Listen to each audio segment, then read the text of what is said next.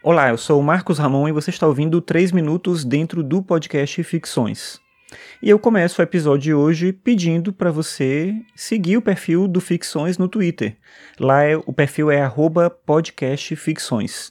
Eu digo isso porque o tema de hoje é essa rede social que é a minha rede social favorita, é a rede social que eu mais utilizo, por vários motivos, mas talvez o principal é o fato de que eu considero o Twitter um lugar para eu poder agregar pessoas interessantes que compartilham ideias e links interessantes e também as empresas que de alguma forma me interessam, porque aí eu fico sabendo de novidades, as coisas que eles publicam, de serviços que eles estão é, divulgando, atualização desses serviços, enfim. Então o Twitter para mim reúne esses dois elementos da melhor maneira, mas uma coisa que vem acontecendo não só com essa rede social em específico, né, que é o Twitter, mas com essa coisa do contexto mesmo de como a gente recebe a informação, é a tentativa das empresas de deterem o controle do que que você vai ver. Isso já acontece em vários lugares e acontece no Twitter, eu não sei há quanto tempo, mas enfim, é, é, relativamente recente. Que é a ideia dessas empresas criarem um algoritmo que define o que você vai ver, ou pelo menos a ordem daquilo que você vai ver.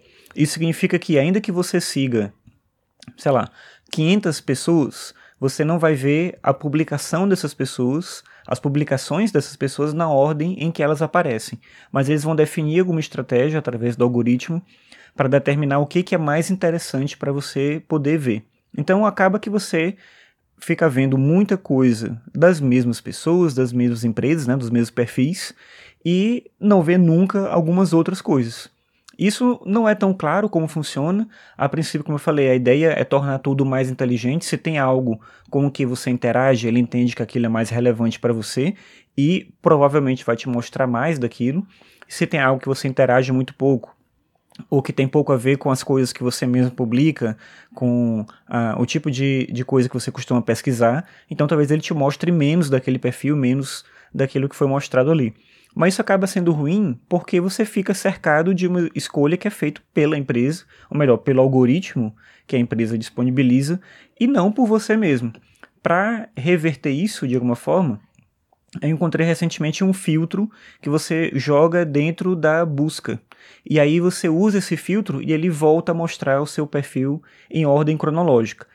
Não fica algo na solução definitiva, porque você sempre tem que ir lá na busca, não vai mudar de fato a, a sua timeline, a sua timeline vai continuar tendo essa escolha do algoritmo.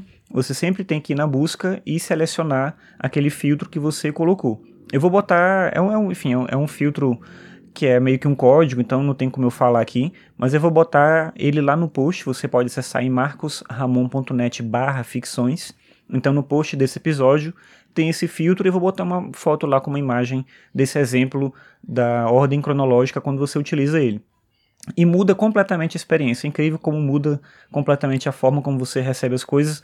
Eu sei que a ideia do algoritmo é reter as pessoas por mais tempo, mas eu acho que a ordem cronológica para mim funciona melhor nesse sentido, me interessa mais. Se te interessar também, aí você usa esse filtro, você consegue salvar ele na busca, você não tem que digitar ele ou copiar e colar todas as vezes.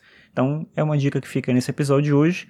E se o Twitter também for a sua rede preferida, me segue lá, como eu disse, no arroba podcastficções. E se você puder, quiser ajudar o podcast, compartilha com outras pessoas que já é uma grande ajuda.